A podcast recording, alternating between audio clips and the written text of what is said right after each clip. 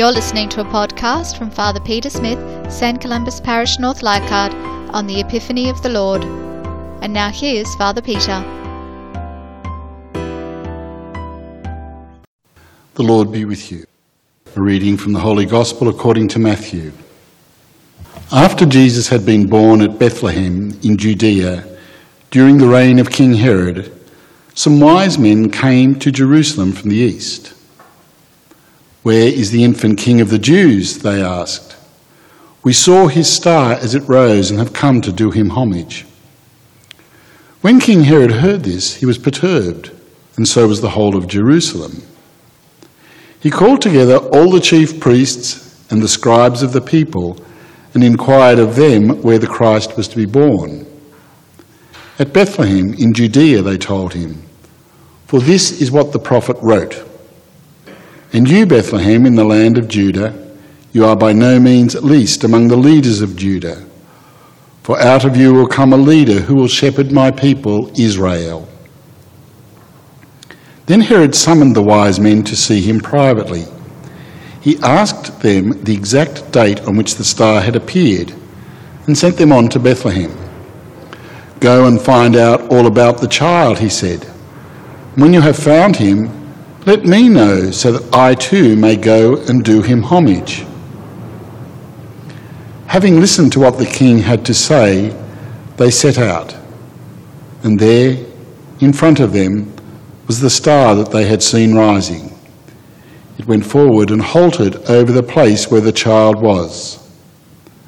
The sight of the star filled them with delight, and going into the house, they saw the child with his mother Mary, and falling to their knees, they did him homage. Then, opening their treasures, they offered him gifts of gold and frankincense and myrrh. But they were warned in a dream not to go back to Herod and return to their country, their own country, by a different way. The Gospel of the Lord. I think the whole story of Jesus' birth in a stable in those humble circumstances captures our imagination, doesn't it? We have these images of what that scene might have been like. And I think tonight is a, is a big part of that story as well.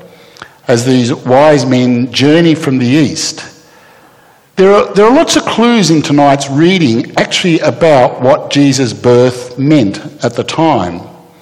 Firstly, and I guess most obviously, we have these wise men journeying from the east.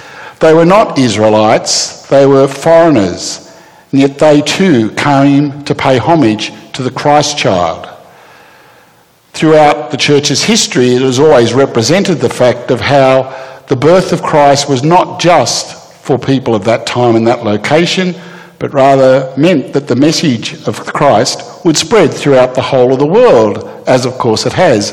As we hear over 2,000 years later in such a faraway place from Israel celebrate Jesus' birth again.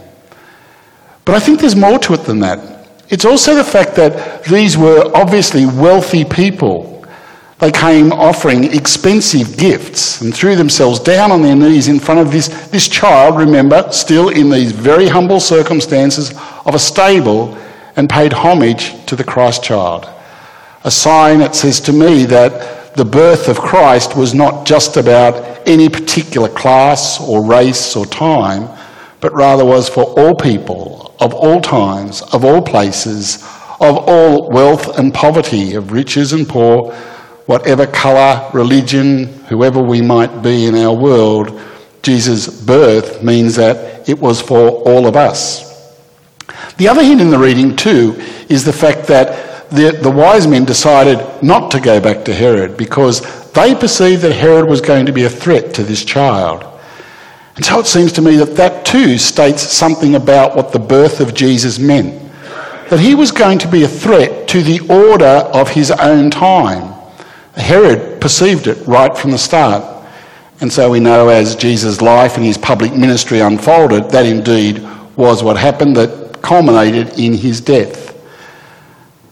The Israelites saw themselves as the chosen people. They thought that the Christ was going to be born to them and only to them that they were the ones that were God's favourites.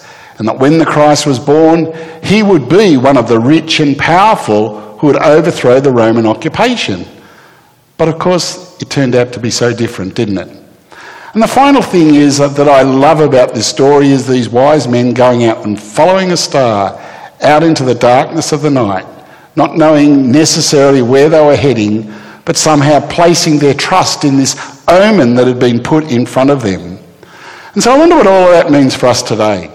Well, I think that we too are people who are aware that God's message and especially his birth into our world is something for all of us, for all of our world, something that brings hope to all of us, something that enlivens us, something that challenges us too to pay homage to that infant born all those years ago, but once again born into our hearts again this Christmas. But I also think it challenges me to think about that star. What are the stars that I'm going to follow in this new year? What are the hopes and dreams that I dare to step out into darkness and trust to follow and believe that that Christ child will light up my way this year? I think today we're once again reminded that we have our own gifts, our own talents, that we too bring to the world that we offer through the birth of Jesus. That we can also enliven this world and all nations by the lives and the gifts that we bring. And that we too think about this night the stars, the challenges, the dreams that we have for this coming year, with the guarantee that that infant born 2,000 years ago, and again this Christmas, and again into our hearts, will always be present, loving us, and offering back the gift of Himself to us.